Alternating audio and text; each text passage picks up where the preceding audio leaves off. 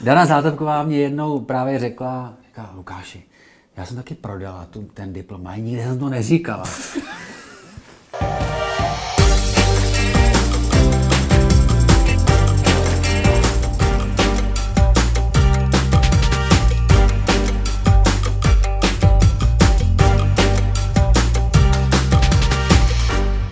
Pane doktore, Lukáši, já vždycky, když tě vidím, nevím proč, já si prostě vzpomenu jako na básníky.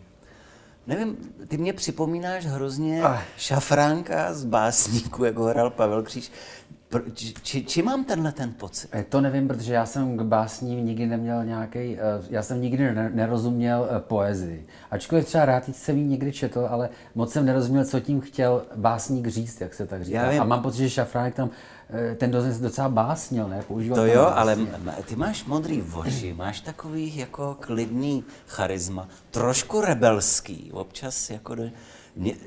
Jseš lékař? No. Jako ten mně tam přijde, že, že máte něco hrozně podobného prostě, nevím proč, s tou figurou, s tou postavou. Hele, on byl takový povahou kliďas. Ne, mám takový pocit, že nikdy jsem ho neviděl moc rozčilenýho. To ty jsi taky? No, jasně. Já jsem taky neviděl rozčilený. No, já jsem taky nebyl, no. Nebo teď asi bych marně hledal nějaký příklady, ale myslím si, že bych asi těžko našel, protože ono... Tím nic, nikam dál nedojdeš, nic nepoznáš víc tím rozčilením, ale pak ti stahuje ti žaluzie, klapky na před oči. Když jsi rozčilený, tak obvykle nevidíš, vidíš jenom ten důvod toho rozčilení a nevidíš kolem sebe. Přitom ten tvůj obor, děláš anesteziologa vlastně, tak já jsem někde četl, a to mi potvrdí, nebo mi to vyvrátí, že to patří mezi jedno z nejvíc stresových povolání na světě. To jsou třeba ty, co řídí letecký provoz, ty letoví dispečeři. Ty jsou podobně ve stejné jakoby zátěži a podobně, že to je u anesteziologů. Je to tak? Tak já nevím, jakou mají zátěž. Podle mě, když... No ne, tak jasně, že mají zátěž, protože jestli na nebi mají letadla, ty musí dohlídat, aby se jim nesrazili. Hele, je to tak asi jako prostě, když něco děláš, jsi v tom profík, děláš to denně, tak se to stává rutinou. A to, co je rutina pro tebe, tak je to prostě snadná věc, taková prostě běžná, bych tak řekl. Čili nic výjimečného. Myslím si, že se to nedá úplně říct, že je zrovna anesteziolog, protože podle mě i chirurg se dostává velmi blízko prostě nějakých životně důležitých center a tam opravdu jako v tom místě se trvává docela i dlouho, třeba i hodinu a nesmí tam, čili jako dostává se to opravdu do jako těžkých situacích, takových jako možná i stresových, ale protože to dělá denně, tak je to prostě pro něj absolutně jednoduchý a to ten dispečer musí dělat denně, protože když tam někde foukne nahoře víc a teď ty letadla se z toho začnou jakoby z toho zblázněj, tak on musí tohle, na to reagovat a to reagovat s klidem, ne? Nemůže prostě být ve stresu a teď z toho začít. Musí si všímat těch podstatných věcí, které respektive nevšímat si těch nepodstatných, kterých je ale třeba hrozně moc a ty jako laik, pro tebe to je chaotický, ale jako já v tom chaosu vidím ten cíl a vidím jenom tu důležitou věc, která vím, že ta je hodná mé pozornosti. Jo? Takže samozřejmě je spousta lékařů, anesteziologů, kteří jsou ve stresu, když je něco, když se resuscituje nebo tak. A to je ale asi povahou toho samotného člověka, alias doktora. Jo, tak prostě je to tak, jo. Já prostě jsem opravdu asi víc v tom klidu. Já jsem jednou hrál anesteziologa, člověče. Mě obsadil Hynek Bočan do nemocnice na kraji města 2 nebo 3, nebo já nevím, který to bylo pokračování. No a můj brácha je lékař taky, že jo? Brácha Petia.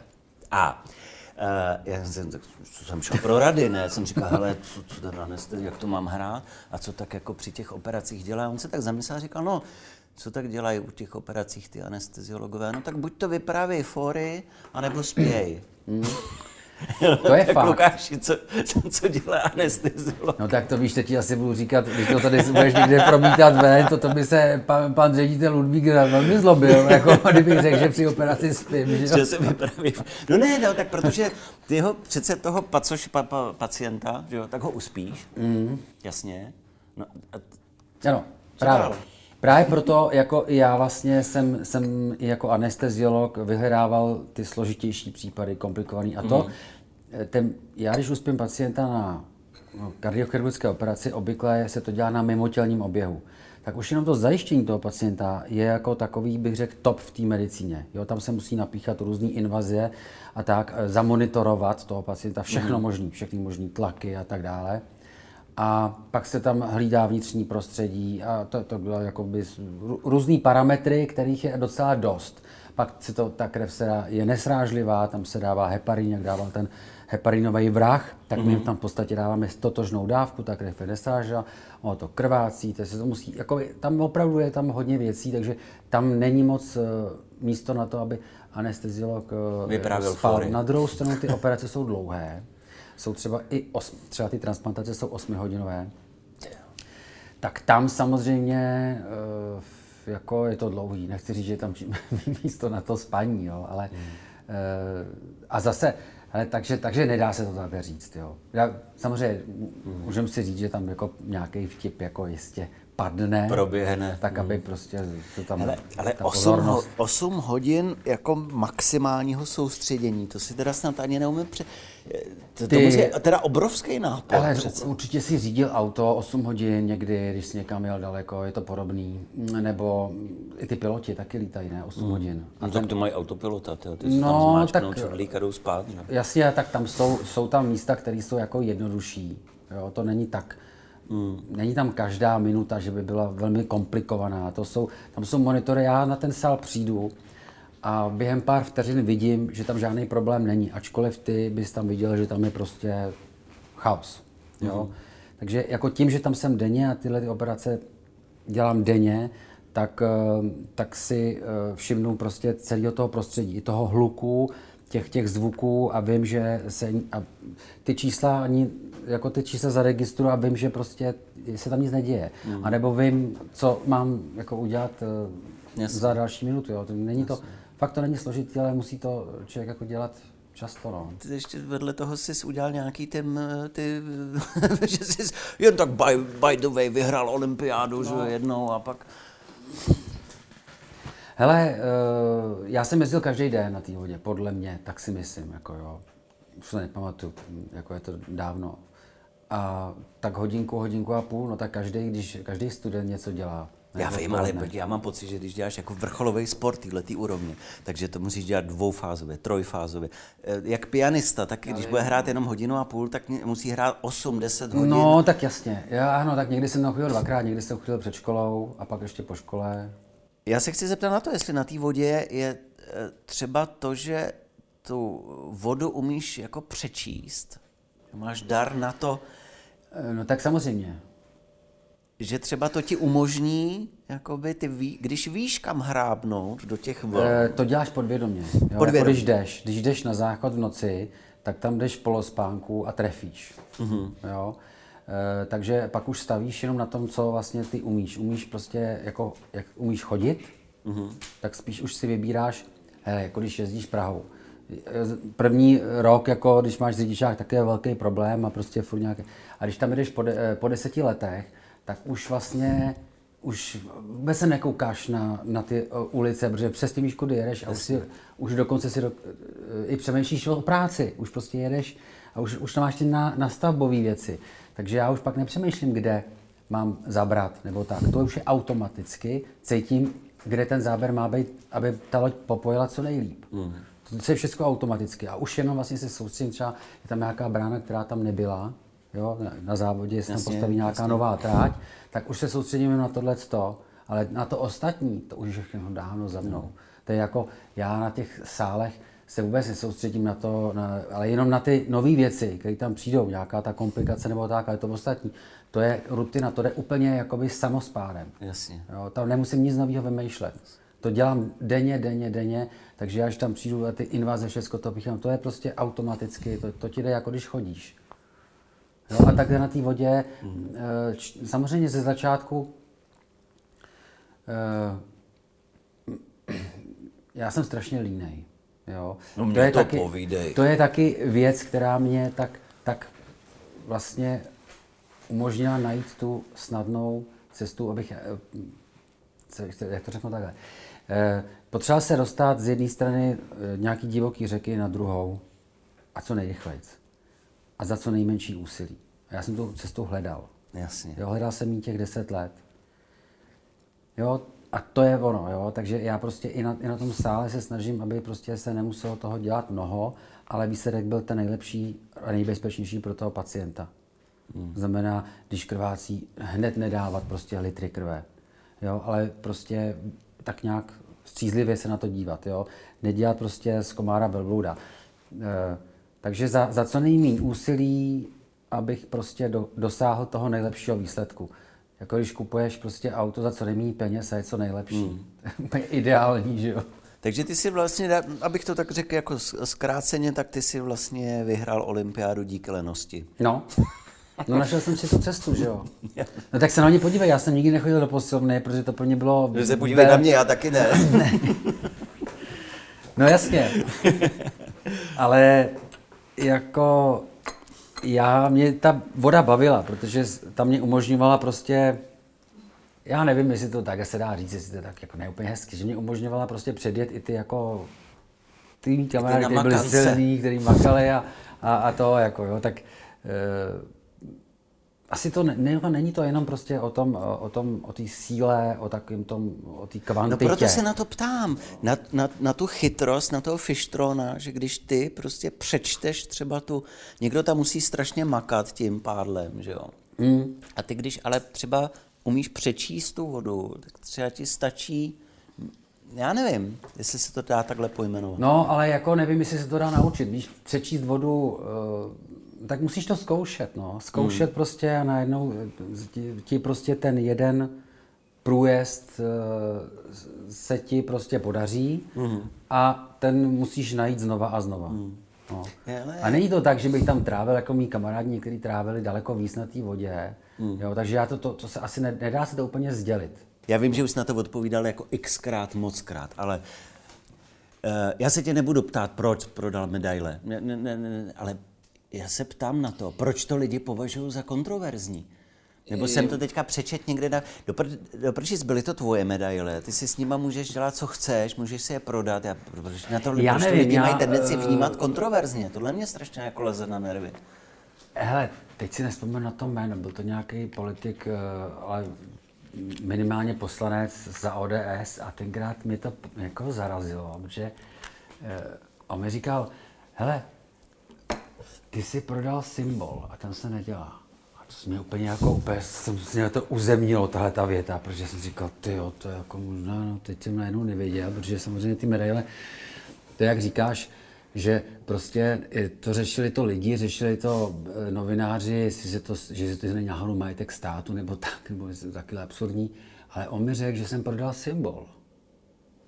Nevím. Doteďka jsem si říkal, jestli jako... Počkej, ale byl to tvůj symbol. Ty jsi neprodával hračany ani prostě Národní divadlo. Já vím. To je jako kdybych já nikdy se to nestane, ale kdybych já někdy vyhrál Oscara nebo Zlatýho medvěda, tak je to můj Zlatý medvěd. Jako a jděte všichni k šípku. A notabene, kdybys to prodal, aby si mohl zajet na Seychely, tak jako řeknu, no dobře, no tak je to jako divoký, ale když to prodáš, abys to dal nějaký charitě, ty prachy. Tak takhle, já jsem to vůbec ale neprodával kvůli té charitě, to už pak bylo, když ta medializace tohoto činu byla tak obrovská, že mě volali i jako z Lausanne, z Olympijského muzea, z Polska, jestli to není nějaký protest proti komerci na olympiádě, to žádný nebyl. Já mám rád komerci, já mám rád prostě, když se točí velký peníze a to kolem olympiády se točí. Takže to nebyl žádný protest, bylo to prostě úplně triviální věc, prostě jsem chtěl peníze na korvetu. Já jsem si chtěl koupit korvetu, takovou tu z těch 60. let, ten 6 litr. Rozumíš? Obsah, T-top, bílá korveta, jak se zvednou... To bylo bez baterek ještě? No a teď se zvednou ty dveře, víš takhle. Vím. Rozumíš, jako mě bylo 24, jo, jsem jako neměl děti, že jo, takže sporták, bílá korveta, já jsem říkal, to je ono, prostě jsem to viděl v nějakém filmu. Jenže k tomu nějak nedošlo v Americe, protože oni chtěli, ať tam ty medaile nechám, to byla ta stříbrná a zlatá, a že až pak mě ty peníze pošlo. Já jsem potřeboval asi $6,000 na to, jako v bazaru jsem viděl, že tam něco takového nějak to nevyšlo, a pak právě jak se to prostě hodně zmedializovalo, tak se všichni ptali, a já jsem už vlastně byl tady a řekl jsem si, že ty peníze stejně, už bych si, to nemá smysl, ale potřeboval jsem je přesměrovat někam, abych vzal tu diskuzi o tom, jestli můžu nebo nemůžu, někam, kde jako jim vezmu více spáchy. A co byla charita, co cokoliv. Hele, víš, kde jim je konec s těm medailím teďka? Jsou někde jsou prostě, někde má uložený, někde. No ale víš co, na druhou stranu, tak jestli to chtěli, tak mohli páni poslanci tam udělat sbírku a ten symbol, teda národní, státní nebo co. Já myslím, že o to nešlo, jo? Jako koupit, já vím, o to asi nešlo, já myslím, že o ten akt, že vůbec jako to právě, ale mimochodem, a já to klidně řeknu, protože Dana Zátopková mě jednou právě řekla, říká, Lukáši, já jsem taky prodala ten diplom, a nikde jsem to neříkala. To je krásný, dej pampu. Jak jsem si řekl, dobrý, tak já to taky, nebo říkáte, tak proč, tak to by to, dej mi to, kdo na to bude koukat, pár dní. No jasně, tak. Já mám pocit, že žijeme v době, kdy se ze všeho dělá politikum, jako ze sportu, z jakýhokoliv banálního názoru, všechno. Tenhle ten hrníček kafe za chvíli v tom budeme hledat, jestli nemá nějakou, jestli zatím neskrývá nějaká politika. Ti musím říct, mě už ta politizace všeho tak jako leze na nervy. Nemáš ten pocit? No tak, myslíš se jako to... Konkrétně olympiáda. Konkrétně já se dostávám takovým oslým můstkem možná, co jsem měl v hlavě, ti řeknu, že vlastně covid, jo, tak dobrý, covid, tak tady se objeví nějaký virus, fajn, je to nějaká taková horší čínská chřipka, nevěděli jsme, co to je, teď se ukazuje, že vlastně je to něco, co se dá nějakým způsobem zvládnout, a vzniklo z toho 2 roky neuvěřitelný světový politikum. Oprávněně, neoprávněně? No, já bych řekl, že to zvláštním způsobem naopak spojilo všechny státy světa, ať už jsou to různého náboženského vyznání. Irán a Izrael se s covidem potýkají podle mě úplně stejně, jako Rusko a Amerika, jako Aziaté a teď nevím, co všechno, jo? Že to prostě naopak bych řekl, že to je taková zvláštní politizace, nebo nevím, jak bych to ještě líp definoval, ale snad kromě Severní Koreje, i když tam bych si typoval, že to bude taky podobný, a Bělorusku tam prý není ten virus. Není, jo? Ne, to říkal Lukašenko, že to tam nemají. Tak, mají kliku teda. No, tak i zvláštní, jako, že na tom to se shodli. To je jako zvláštně. No na postupu proti covidu se shodl celý svět. No jasně. Nevím, čím to je. Dobře, ale mě v nějakou fázi, myslím si, že to bylo loni na jaře, už opravdu přestalo bavit o tom covidu, jako číst v novinách denně počty mrtvých, nově nakažených, jestli jsou tyhle testovaný, nebo jestli tamhle, nebo jestli roušky, nebo roušky ne, vaxeři, antivaxeři. A já už jsem řekl, děti, jděte mi s tím do háje. Jako no jo, život to... a svět není covid jenom. No jo, jenom, že to přestalo bavit tebe, ale ty nejseš většina. Většinu to bavilo, četli, podívej se, když není covid, tak co zajímá většinu lidí, nebo co prodává? Prodává neštěstí, prodává nějaký disaster, že jo, nějaký zemětřesení, vždycky nějaká katastrofa. Tohle byla taková katastrofa, která byla možná víc mediálně vyvolaná. Já si myslím, že to byl takový hybridní virus, který svoji virulenci nebo patogenitu nedosahoval zdaleka jako svojej informací o sobě, kterou prostě nějakým způsobem zase vytvořila nějak. Nejdřív v Itálii, díky nějakým obrázkům. A ta média to převzala, začala to prostě vydávat za velké nebezpečí. A ta média, musíš se pak podívat, kdo vlastní ty média. To jsou, bych řekl, že je pár finančních skupin, které vlastně vlastní všechny média. No a ty, jestli jsou živy z nějakého prodeje a z reklam a z nějaké čtivosti, tak samozřejmě toto je, to je jakoby příklad, který jako je pro ně byl zajímavý. No a takže to se udělal obrázek tady toho. No, tak se udělal obrázek viru, který je údajně nebezpečný, a pak se prostě našel lék, že, jak to tak známe z té historie. Udělejte nejdřív nebezpečný a vystrašte lidi a ukažte jim, že máte na to něco. A to něco měla znamenat vakcína, která se ušila horkou jehlou, bez nějakých dosavadních testů a tak dále. A opět celosvětově všechny státy prostě unisono si prostě objednali s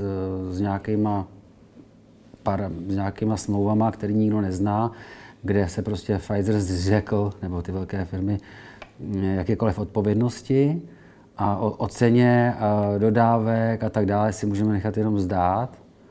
No a ty závazky těch všech států, já vůbec nevím, jak to tam, ale pak, když se... A je to firma, která mimochodem měla oplétačky z mnoha soudy, že jo, platili desítky miliard za falšování prostě studií kdysi, nejen tady z covidu. Čili tahle ta firma prostě vyrobila nějakou vakcínu. No, to tak jako výborný, no. A zase se můžeme podívat, kdo vlastní tu firmu Pfizer, jaká finanční skupina. Jestli to není náhodou dost podobná, ta, která vlastní média. To není žádná konspirace, pozor, to jako to není nic ani tajného snad. Já myslím si, že by to není tajný, ne? Když to se podívej na internet. Já to asi nechci číst, já to nechci vědět a nechci to číst. Ale ne, mě to neděsí, no, to je fakt, s kterým musíme teď hrát, že jo. Spíš... Hele, a pak jsme se ale dostali teda do nějakého Matrixu. A to není Matrix, to je náš život, že jo, zatím ještě. Zatím ještě prostě, ano, tak tou, hele, tak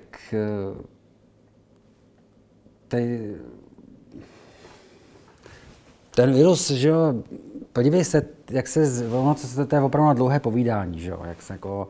Já jsem se na jaře v roce 2020, když jsem viděl ty první obrázky z Itálie, pak jsem viděl první nemocní lidi u nás, tak už hned v březnu jsem dělal nějaký rozhovor, myslím, že s Renatou Kalenskou, že to prostě mně nepřipadá, že to je jak chřipka a že to je prostě respirační virus, který nedělá nějaký masakr a prostě postihuje to především starý lidi, chronicky nemocný. No jenomže ten sběr těch dat byl takovej prostě, který ukazoval na to, že ten, kdo měl... A zašlo se testovat, to se nikdy nedělalo, jo, testovat. Máme tady chřipky každý rok a nikdy v životě z nás nebyl testovaný, jestli má chřipkový virus. I když měl kašel, dokonce měl příznaky, nikdo z nás se netestoval. A najednou se všichni začali testovat a bodej by se nenašel koronavirus. Ten máme v sobě mnoho let, že jo? Co mnoho let? No, stovky, tisíce let. Jiný řady koronavirů. Teď ano, přišel nějaký nový, ale já nevím, jestli ono to je jedno, jestli je uměle vyrobený v nějaký laborce nebo ne, to je jedno. Prostě tady jako mezi náma nějakým způsobem začal procházet a začal se především testovat. A kdo byl pozitivní a cokoliv se mu stalo, tak byl označen, že má covid, anebo že umřel na covid. A všechny ty odborní... A teď vyplouvá na povrch to, že vlastně ta pozitivita toho testu vůbec neměla znamenat onemocnění, notabene smrt nebo úmrtí na ten covid. A to se teď vyplouvá na povrch, takže všechna ta čísla, která jsou tady, které jsme se nechali zaplavit skrze noviny, skrze mainstream, tak jsou vlastně manipulativní. Jo, ty lidi umírají na všechno možné, mají chronické nemoci, které svým způsobem, pokud nejsou léčený, a to ten první půl rok lockdownu, nebyli léčení, tak ty starý lidi umřeli. A že byli pozitivní na koronavirus, to vůbec nesouvisí s jejich smrtí. S jejich smrtí souvisí to, že nebyli léčení. A přitom se vědělo už na jaře 2020, koho to postihuje nejvíc, to byly právě ty chronicky nemocní starý lidi. Ty se ale ovšem odsunuli pryč, aby jsme se jich ani nedotkli a hlavně s nimi neměli spojení, takže nechali se napospas prostě osudu. Co jsme mohli pozorovat, že je tady spousta světových odborníků, který si nemyslím, že by najednou byli jakoby proti silou, celý život dělali medicínu. Profesor Pirk, prostě docent Šmucler, to jsou prostě lidi, kteří dělají celý život medicínu a rozhodně to nejsou lidi, kteří by prostě chtěli, aby lidi zemřeli. Ne, všichni chtěli to samý, všichni chtěli a přesto se raně ukázalo, že prostě oni jsou, prostě mají, jak mají jiný názor, tak vlastně byli odstraněni od toho jednoho názoru. No. To je ale děsivý, ne? No. Jako to rozdělení té společnosti vlastně, že proběhlo teda i ve vašich profesních řadách. To je jako zvláštní, přeci jako tohle se nikdy nestalo. Myslím si, že za celou kariéru medicíny všichni tady ty profesoři, ať už se budu zmínit ten profesor Perida, všichni jsou normálně, se nechali očkovat celý život, žádný problém s tím neměli. S tím posledním problém je, tak to znamená, že tam asi něco nehraje. Kdyby se tady objevil jenom jediný doktor na světě a řekl, že se mu to nelíbí, jenomže tady jsou to odborníci, kteří se podíleli na vývoji té vakcíny, který říkají pozor, to není na plošní prostě podávání a tak dále. A to nejsou jednotlivci. Těhle z těch odborníků je opravdu hodně. V roce 2020 celá republika tleskala zdravotníkům, že se jako starali prostě v první linii a tak dále. Když tyto zdravotníci museli začít podávat výpovědi, protože jim hrozilo povinné očkování, tak najednou jim byli trnem v oku s těm lidem. Těm samým lidem, kterým tleskali, tak teď pro ty zdravotníky neměli slovo. Najednou jim vadili. Byli to ty samý lidi. Dříve se starali o ty covidy a pak najednou, pokud se nechtěli očkovat, tak pro ně ztratili ten kredit. Je to zvláštní, jak se jakoby mínění během roku na ty samý lidi. Jak se změnilo. No, takže to je celý jako, je to takový.